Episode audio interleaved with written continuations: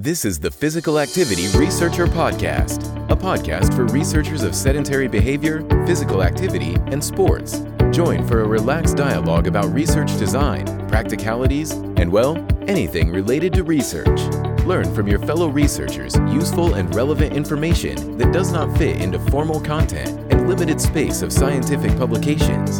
And here is your host, researcher and entrepreneur Olli Tikkanen. Yeah. I had I had a friend who was a little bit prone to injuries and and he changed it in a way that his identity that his main sport was rehabbing. And then he said that sometimes he's also doing doing some sports. So he he switched it switched it as as a joke in another way. I think he was probably a bit frustrated. Um, how, how do you see like we are looking for implementing wearables in in rehabilitation in in usually in hospital settings uh, or or clinical settings and and you can get a lot of feedback from from wearables. You can you can you can get quite a bit of how the things are progressing. Do you see some points that we should consider in this kind of setting? How how to provide the feedback?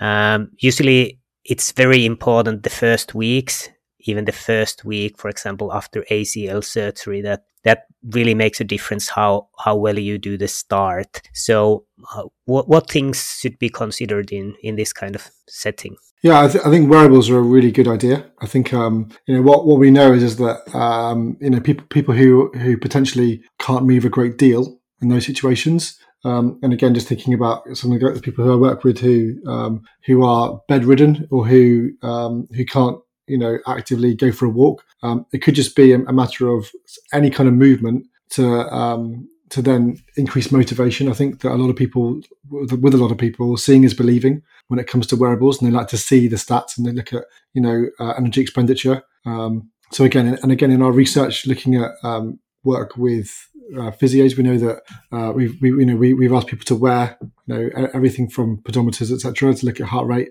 um, a completely different variety of things to to, to track movement. Um, and we know that those who are engaged and committed in their goal would will move more. Um, and again, regardless of whether they are um, walking etc. But um, with with pedometers, we get some really good data looking at um, how often people are moving, or even just standing up you know, because clearly if you're working at a desk all the time, very difficult to go for a walk. You know, so you know, as simple as you know, um, wearables that will allow you to stand up and to you know just just keep active or move your arms or whatever it could be. Um, hugely uh, of huge benefit definitely yeah definitely and, and again you know i think for us as, as, well you know looking at the research side we love data like that gives us a data point that we can look at and we can use as um, empirical you know information to determine whether this uh, experimental group, who usually receive imagery based interventions, whether they're exercising more. So um, again, for us, I think it's a really good data point to have. Yeah, and of course, like if you think, for example, ACL injury, you have been maybe an athlete before. It it is not big steps that you do in the beginning. You are just trying to find the quadriceps that you can actually even even activate, use it a bit. And then, for example, progression with steps, activity, probably you can manage expectations when you can actually show that you are on the plan. Even this doesn't feel much, but you are actually going according to the plan, or this is going better than average, for example. Definitely, definitely, and, and, I think that there's also something around.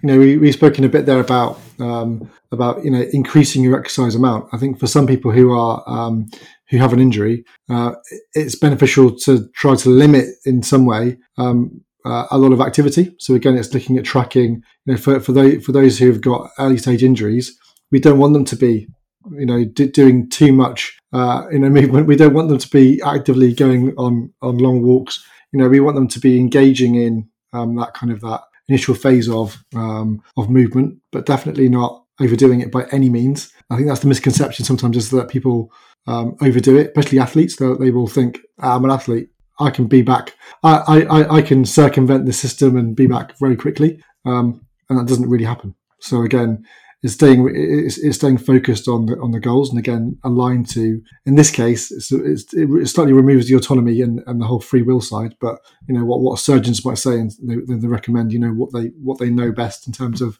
you know um, resting ultimately yeah so now we have discussed about kind of inactive people doing physical activity and then healthcare setting. Do do you want to bring up some other examples, application areas that you you find it it fits well?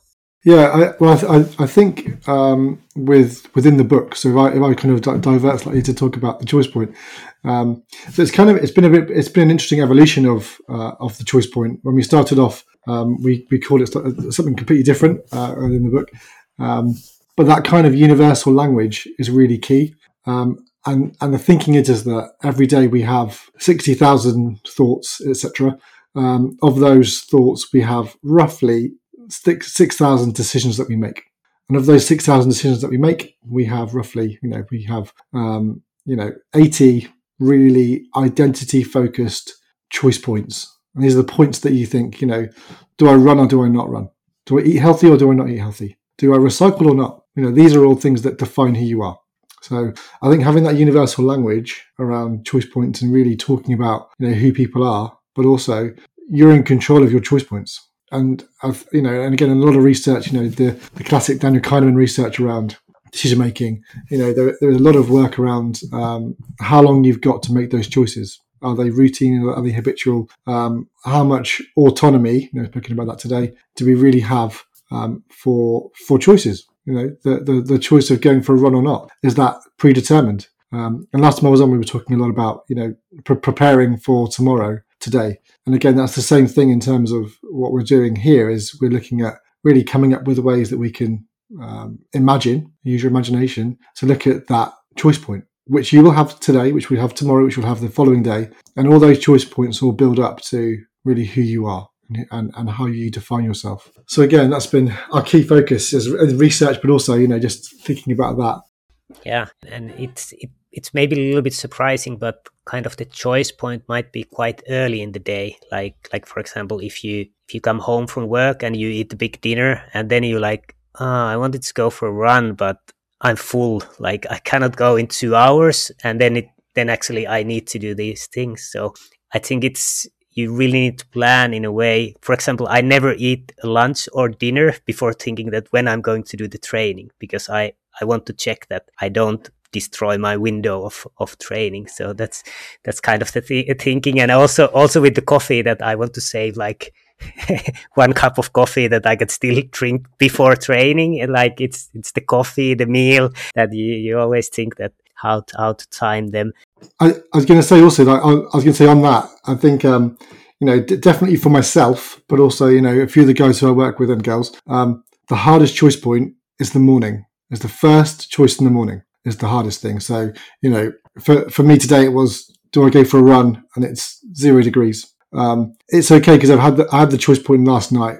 Choice point last night was I'll prepare for my run this morning, knowing it will be zero degrees. So again, um, the hardest choice point, as I always think, it, it comes first thing. And also, you know, as, as I said to Joe, Joe, Joe Joanna competed uh, in rowing this weekend, and um, you know, I always say to that the the the hardest choice points involve the biggest hills because you know, that's that's where the best views are. That's where you have to work hard to get to the top of the mountain, etc. And then you get to you know to reap the rewards. And again, similar with rowing, you know that that actually in racing, you know all the prep, all the hard work. You, what do you do it? You do it post race. You do it for that kind of feeling of satisfaction. You do it for that connection with the others around you. You know, and you do it for that. Maybe you like even the connection with nature is why you do it. So again, you know, having that really, real, really grounded understanding of choice points, but also values. They're all tied into values. Um, and I think that's the big thing as well. For most sedentary behavior and physical activity researchers, collecting the research data is one of the most frustrating steps of a project, especially as inefficient data collection steals too much of your precious time causes unnecessary stress and hassle, and can easily derail progress of your project. This is why we devised a revolutionary new way to collect data, introducing Fibion SENS Motion, the beginning of a new era. Fibion SENS Motion is a cutting edge, next generation system that allows you to easily and remotely collect, store, and manage data. Our solution features a tiny waterproof device that captures the sedentary behavior and physical activity data, a mobile app for automatic uploading of the data from the device, and a cloud service for managing the data. Even better, all collected data is GDPR compliant, and you have access to automatically analyzed variables of activity types and raw 3 axis accelerometer data. Don't compromise on the quality of your research or the project timeframes. Discover the convenience and power behind our solution at sens.fibion.com. That is S E N S dot Fibion.com. Fibion, created by researchers for researchers.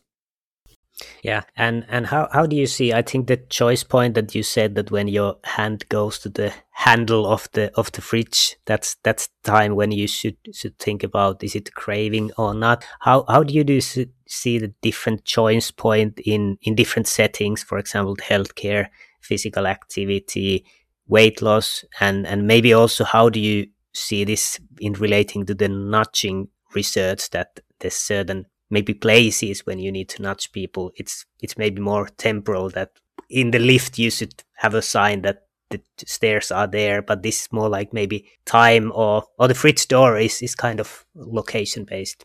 Yeah no i i think um uh, with choice points they become deliberate moments. So um you know n- nudges really based upon um, subliminal things that you, you kind of you planted around. Uh, uh, with the choice point, it's it's a real, it's a bit of conflict. I always think it's it's conflict. So um, to add more clarity to that, you know, if we start with values, if your value, like for you, for example, Olli, if your value is health and you don't go for a run, like you're in conflict, you're, you're, friction with your value, and you say, oh, maybe I should have gone for a run. Maybe I should have got out on the bike. Okay, if that if that happens over two or three days, then it becomes an issue with who you are, right? And it, it, can then it can then start to start to make this identity element slightly derailed because you're in conflict with your value, your inner value, and then your behavior. So, in a similar way, you know, if your value is family and uh, that's your number one priority, and um, you know, and you don't spend much time with your family, you'll be again, you'll be in conflict. So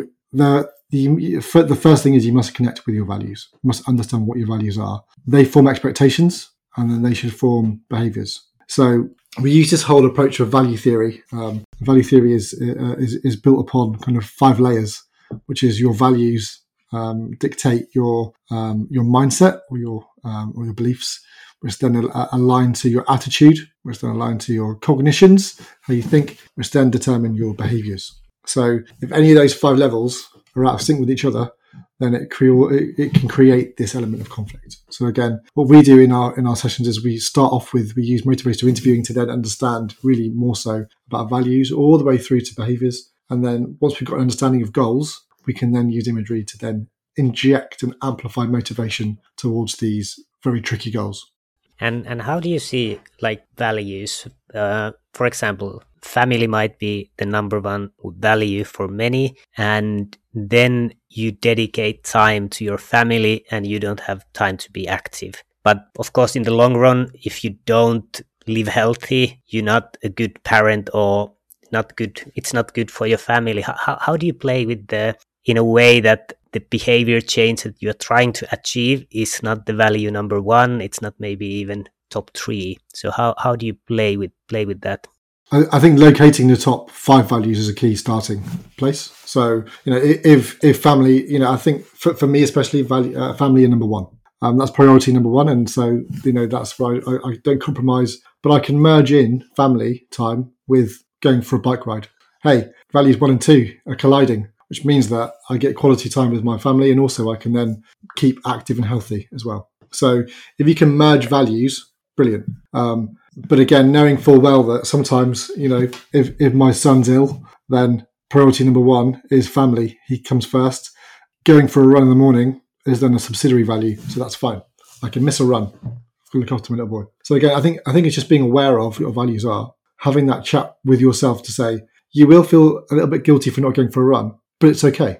Okay, right, and then of course having that deliberate that deliberate more uh, I suppose internal dialogue is really key to then keep you focused towards your goals. Yeah, sounds sounds good and, and really makes sense. Thanks for joining us this week on Physical Activity Researcher Podcast. If you like the show, make sure you never miss an episode by subscribing or following the show on Twitter. This podcast is made possible by listeners like you. Thank you for your support. If you found value in the show, we would really appreciate a rating on Apple Podcast or whichever app you use. Or if you would, in a real old school way, simply tell a friend about the show. It would be a great help for us. We have a fantastic lineup of guests for forthcoming episodes, so be sure to tune in. Thank you all for your support and have a great day.